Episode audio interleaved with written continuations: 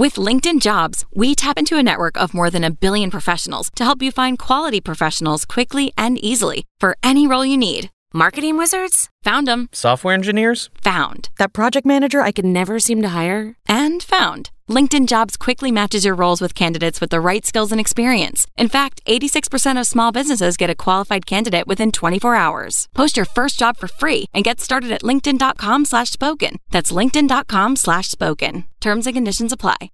Hey, next on the T Nation, thanks for tuning into this segment of the show. I really appreciate all your support.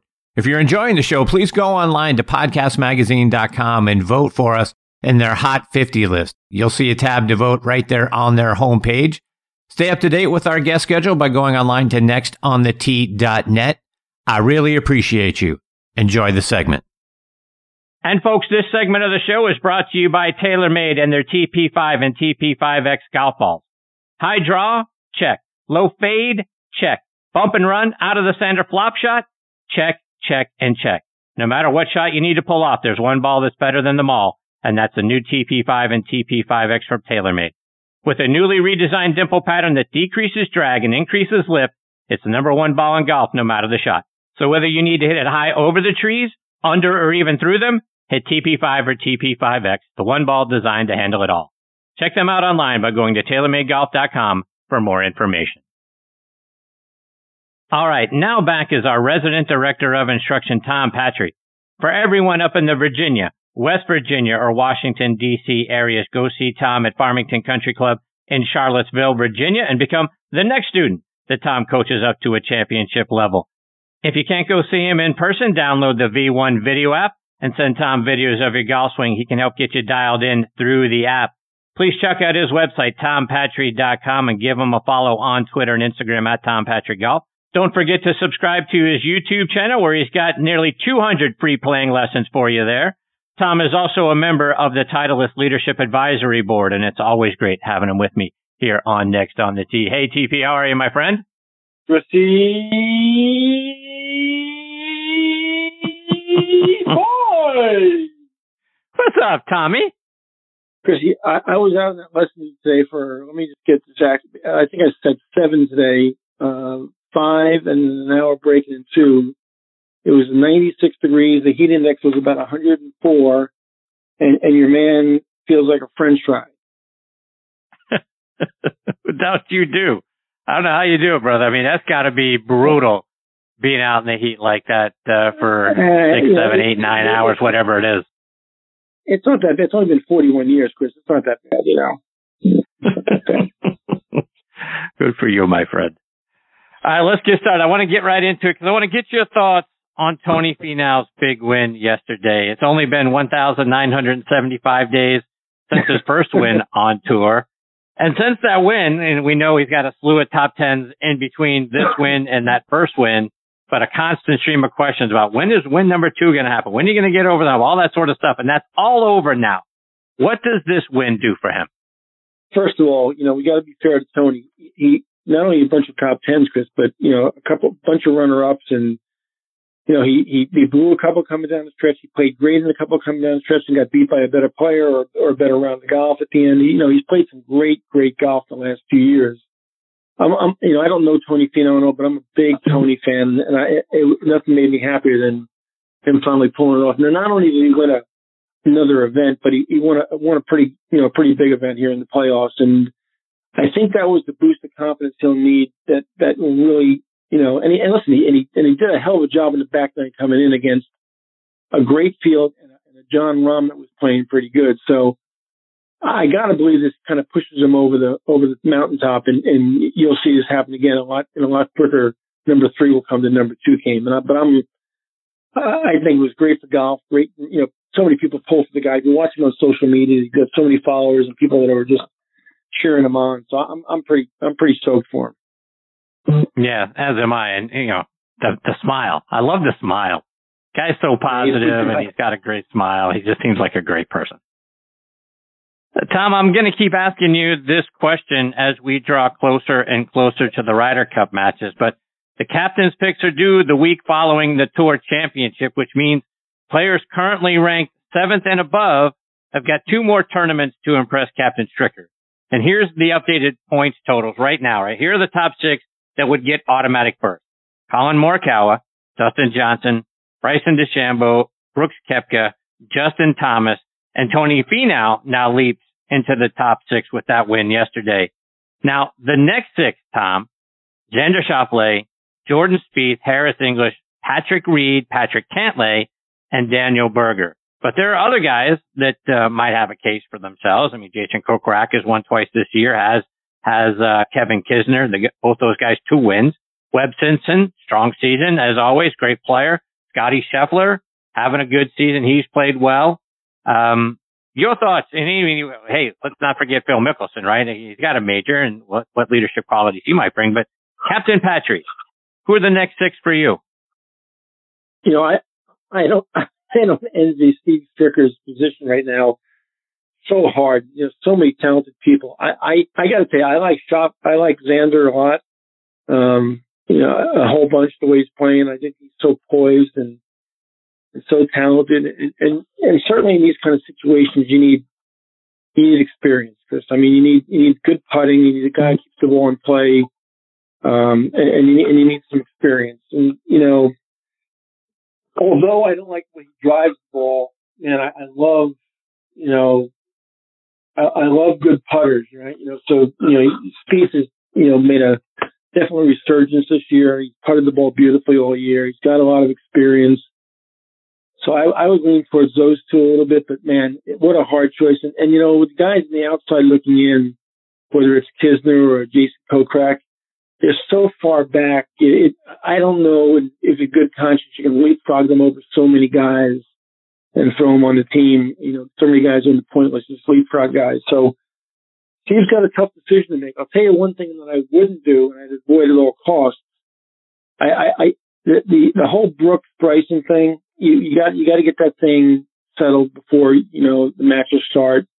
You got you got to have some you know some continuity and, and and bring those guys together a little bit.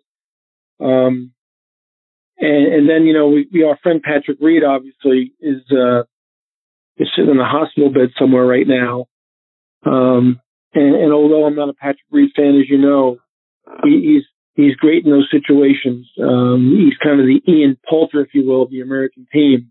So he's got a lot to decide. He's got a lot of thinking to do there to that last point about Patrick Reed and, and the fact that he's got a serious pneumonia issue that he's dealing with right now, um, a guy that ha- won't probably won't not will not have teed it up in a playoff tournament and may not tee it up again until we're ready for the Ryder Cup. Has has the illness played himself off the list? Do you do you risk a guy that may not have played in a tournament for three, four, five weeks and then who knows what his strength is like and how long this hospital stay runs.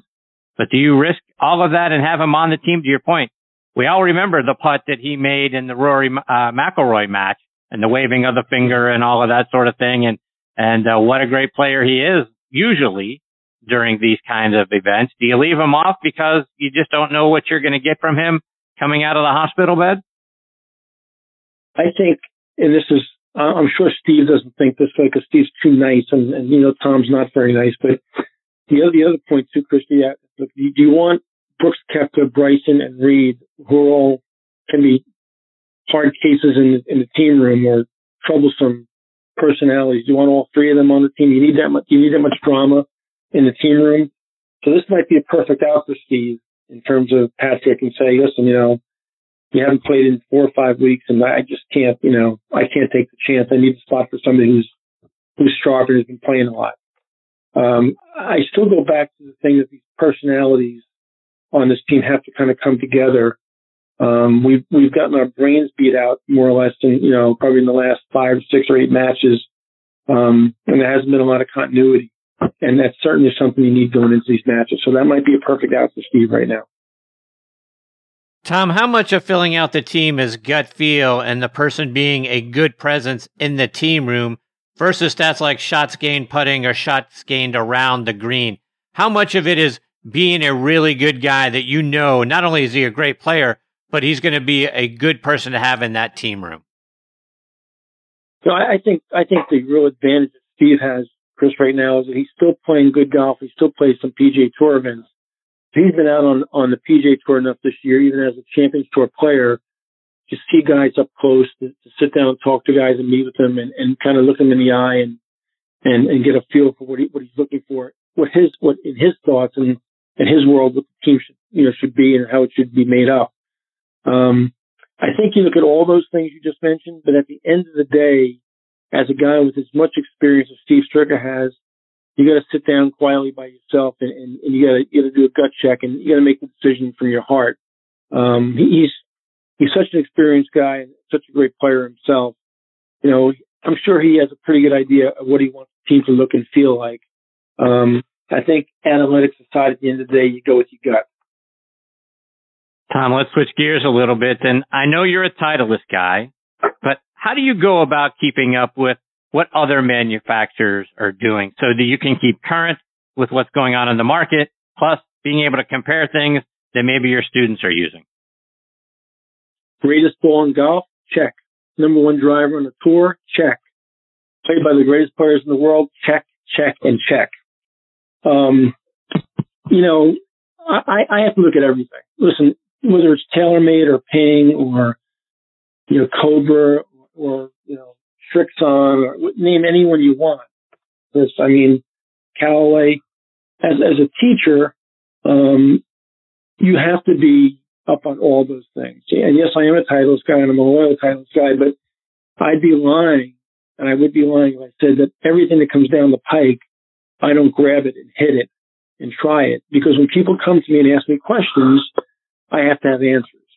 And, and am I prejudiced? I'm certainly prejudiced, no doubt about it. Am I loyal? Absolutely. But listen, different strokes for different folks. Everybody in the world doesn't fit into a Titleist driver. It, they just don't. Um, could they? Yeah, they could. But people have preferences. People have likes and dislikes. You know, certain clubs, you know, and the other thing about a club, Chris, when you're fitting a club is the final thing I say to somebody when I fit somebody for a club is when you look down at that club, you like what you're looking at. You know, some people like the aesthetics of a TaylorMade driver. Some people like the aesthetics of a Titleist driver or a Ping driver. I mean, you have to like what you're looking at. It's, it's you got to look down at that club and say, you know, I can I can hit this club. It looks good to me. So the answer to your question is everything that comes down the pike I hit, and that includes putters, that includes wedges, that includes irons and woods and hybrids. Um, I make sure I put my hands on everything and hit it. So at least I know what I'm looking at, what it feels like, and what my experience has been with it. So when people ask me a question, I can I can be confident and ask and answer. So to that point, and you, and you said this a couple of times, when you look down at it, you got to like what your eyes see. Talk about how much that sort of confidence in when I'm looking at it, it's too big, it's too thin, it's too whatever, right? I may hit it great, but something about it puts a seed of doubt in the back of my mind. Talk about yeah, why that's important and how you overcome that. I think it's a big. I don't. I don't think you overcome it. I think. I think you find something you have to like to look at. You know, I. I'm, I'm not going to mention any names, but there's a lot of guys on tour right now that are playing one set of irons and a different wood and a different driver and a different putter and different wedges and have a mixed bag. You know, back in the old days, Kristen, if you go back a long time ago, guys had only equipment product, like equipment contracts. We didn't see IBM on somebody's sleeve or, or, you know, Coca-Cola on a bag or AT&T on a bag or anything like that if you remember, the first guy that ever did that and, and did it in a big way was Raymond Floyd with the AT&T bag. You know, uh, I'm sorry, it was Bell. I'm sorry, it was Bell South bag, Bell South bag. And all of a sudden said, wait a minute, Raymond's getting paid by a corporate sponsor because he wanted to put in his bag what he wanted to put in his bag as far as his equipment.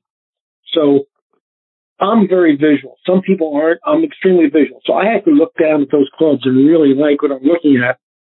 And if I don't, I promise you, the fit might be perfect. The fit might be absolutely technically perfect. If I don't like what I'm looking at, I can promise you I can't hit it. I cannot hit it.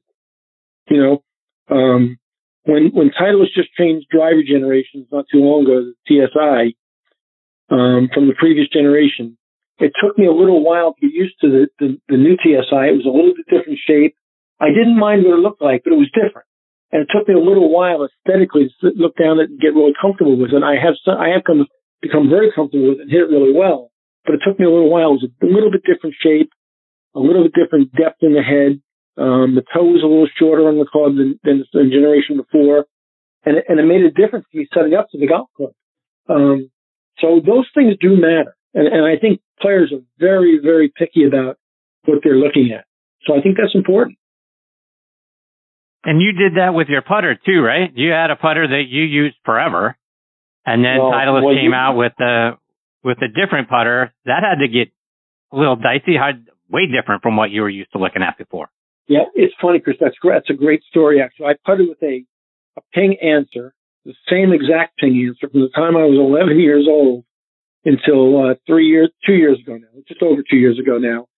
And I never putted with anything but a, but an Anser putter, a ping Anser, and I, I put a mallet, a mallet style putter in my hand one day, just messing around from another company. Just somebody I said, "Try this. What do you think about this?" And a student had handed it to me, and it was so easy to aim the mallet. It was incredibly easy to aim it, but it was a different company. And I said, I, I can't do that. And I went to the guys at Scotty and I said, guys, you know, I've had an experience with this kind of putter. You know, I've never done this before. What do we got that's, that's similar to this that I could try? And I got a Phantom 12.5 and put it down and absolutely loved it. It was so much easier to aim.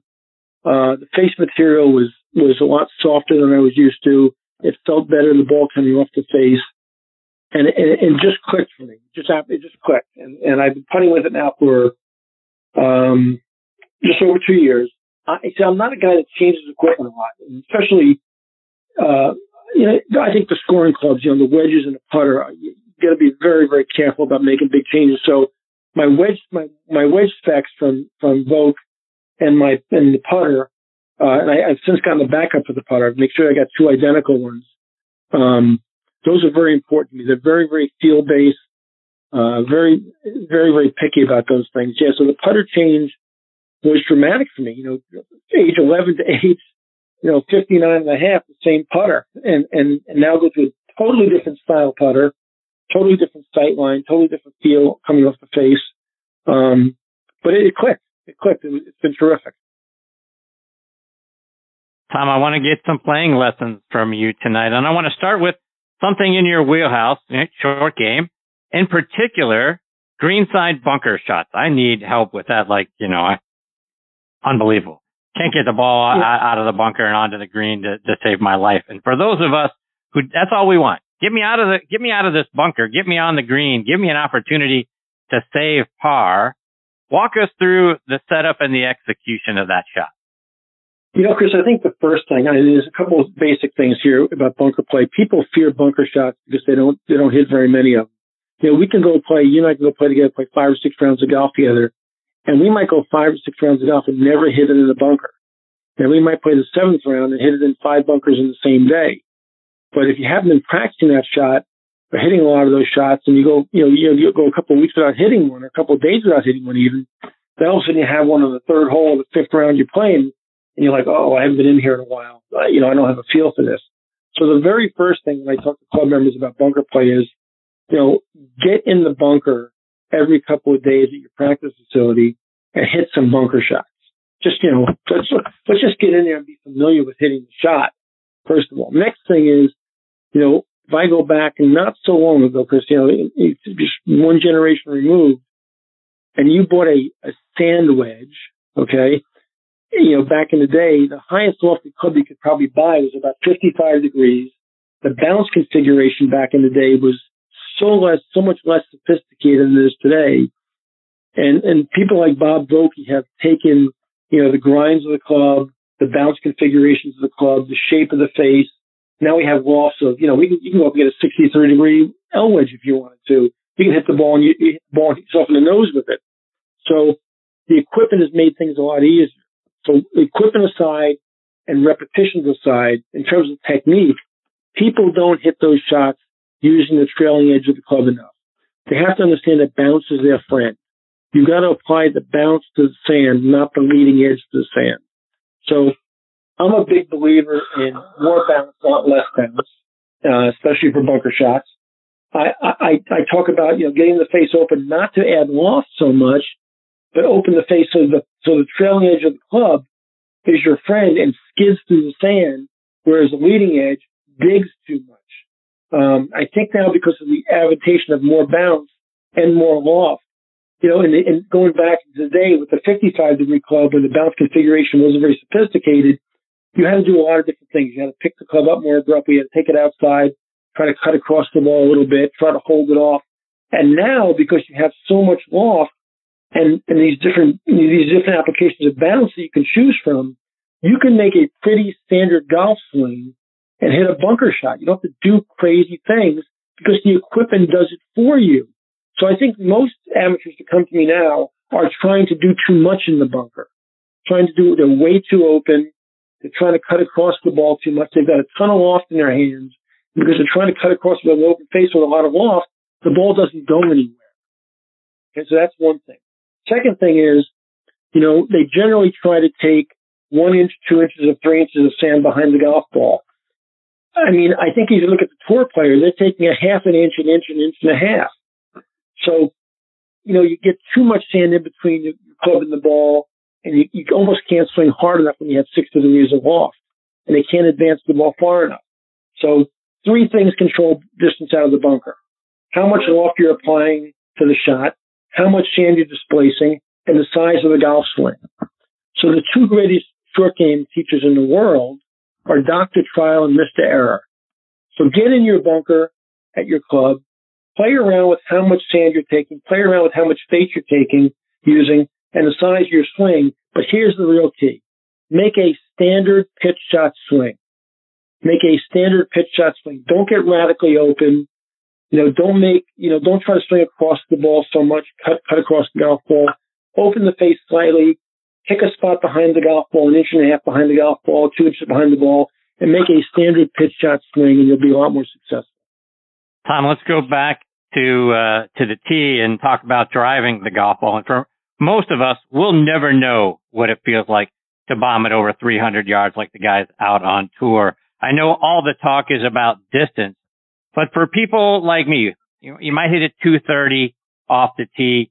Should we be looking for a driver that's going to give us an extra 10, 15 yards more of distance or one that's going to help us hit it straighter so our second shots are more from the short grass versus getting a little more distance and maybe ending up in the rough or worse in the trees. So here, for all you folks out there listening tonight to the greatest golf podcast in the world with Chris Mascaro, hear this message loud and clear. Equipment manufacturers are selling you distance. They're telling you they're selling you a driver, whoever they are, that if you buy their driver with this shaft in it, it's going to go 30 yards further. Let me, let me just say this very loud and clear. That is the biggest bunch of crap I've ever heard in my life. Here's what we know. Not that a driver shouldn't be properly fit to the individual. It certainly should. And you should certainly maximize the technology of the equipment you're purchasing. But the number one reason, the number one reason that the ball goes further is if you hit it in the middle of the club face. Okay? The shaft is great. Head design is great. The golf ball is wonderful. But the number one factor that will make help you hit a ball, hit a ball your maximum distance to your individual potential is hitting the ball in the center of the face. So please stop swinging out of your shoes. Please start, please start, stop doing your best imitation of Bryson DeChambeau and make a good balanced tempoed swing and hit shots in the middle of the face of the club. So that's your distance component, period. End of story. Now let's talk about accuracy.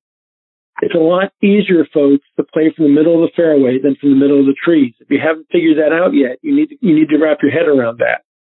So for the Chris Mascaros of the world, and by the way, for the Tom Patri's of the world, I want to hit it in the middle of the face, make a balanced motion at a great tempo, and go find my golf ball and be able to hit it on the green. And that's how I teach driving. Listen, we're not at 62 years old, at 52 years old, you know, wherever you are out there as a listener, you're not going to suddenly have the holy grail drop down and anoint you and add 30 yards to your golf swing. It's not going to happen. And anybody that's telling you that is lying to you. Okay. Can a teacher help you get in a better position, maybe more on the inside, less over the top, help you release the club a little better and help you find 10 yards and maybe 15? Absolutely. Absolutely they can. If the right equipment is put in that situation with that technique, will it get better? It sure will. It's not going to go 30 yards further. It's not. Don't believe it. Don't don't drink that Kool-Aid. it's poison. there you have it, folks. Right from the mouth of Tom Patri. Brother, give give uh, everybody uh, another reminder about how they can stay up to date with you and all the great things you're doing. Find you uh, up there in uh, Virginia, and then uh, also follow you online and on social media. First of all, that's not important. Here's what's important, folks. Get on that that podcast voting table and make sure Mascaro's in the top ten next time around. That's what's important right now. Vote for Mascaro. Vote for. That's that's important. Who cares about Tom Patri? Who cares? Forget Tom Patri. Don't worry about it. Oh, we can't we can't forget Tom Patri. TomPatri.com and at Tom Patri on Twitter and Tom Patri Golf on Instagram, folks. He is the best. And you've got uh, his YouTube channel. You need to subscribe to that as well. Get those free videos. Help your golf swing. And uh, TP, you're the best, my friend. I love you. Looking forward to catching up with you again in a couple of weeks. Chris, I can't wait to talk to you again, pal. Have a great night with Frank and, and all your guests, Scotty McCarron, and uh, you're the best, pal. Thanks for having me on. I appreciate you. Take care, Tom. That's a great Tom Patri. Again, tompatri.com, P-A-T-R-I. That's the website. And then subscribe to his YouTube channel. So much great content from Tom. Also on Instagram, Tom Patri Golf. So lots of different ways to stay up to date with him and have uh, Tom help you with your golf swing and uh, lower your scores. No one does it better than TP.